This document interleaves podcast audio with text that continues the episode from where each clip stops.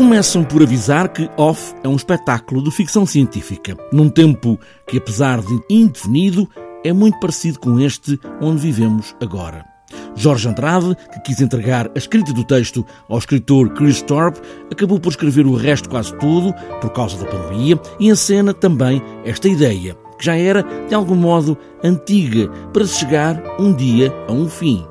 Off. O espetáculo mesmo é escrito a quatro mãos, foi escrito pelo Chris Thorpe e também devido à pandemia, porque este espetáculo veio muito antes de, de, de, desta situação pandémica. Nós, na altura, quando quisemos fazer, queríamos fazer um espetáculo, tivemos a ideia para fazer este espetáculo há cinco anos, e queríamos fazer um espetáculo sobre fins.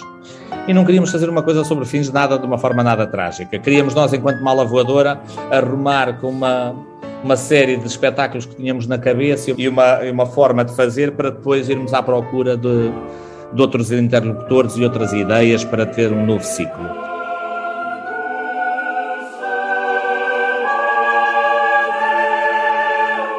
Esta mulher é uma editora de livros e um dia chega-lhe um livro lá à sua pequena editora e ela começa a ler o livro e, o livro parece-lhe eh, extremamente estranho porque aparece a história da vida dela.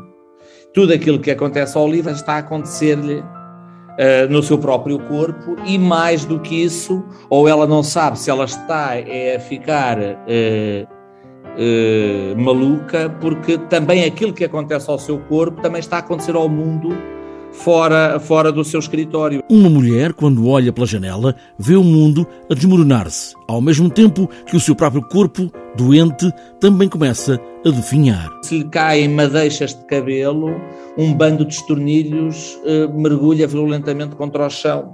Uh, se tem algum tremor na parte esquerda do seu corpo, um prédio colapsa. E ela percebe-se ainda mais do que isto, é que ela também não, não há nada que ela possa fazer, ou julga ela, a mulher, porque ela diz, bem, eu tenho que, eu tenho que, tenho que me matar, porque senão eu vou dar cabo do mundo à minha volta. Só que ela, quando tenta aproximar-se da janela para se atirar cá para baixo, ela percebe que, que o mundo começa a própria a colapsar que só o facto dela se debruçar pela varanda, ondas de pessoas começam a ficar derrubadas nos passeios e agarradas ao peito e a tropeçarem e, a, e, as, e as tampas dos esgotos a implodirem.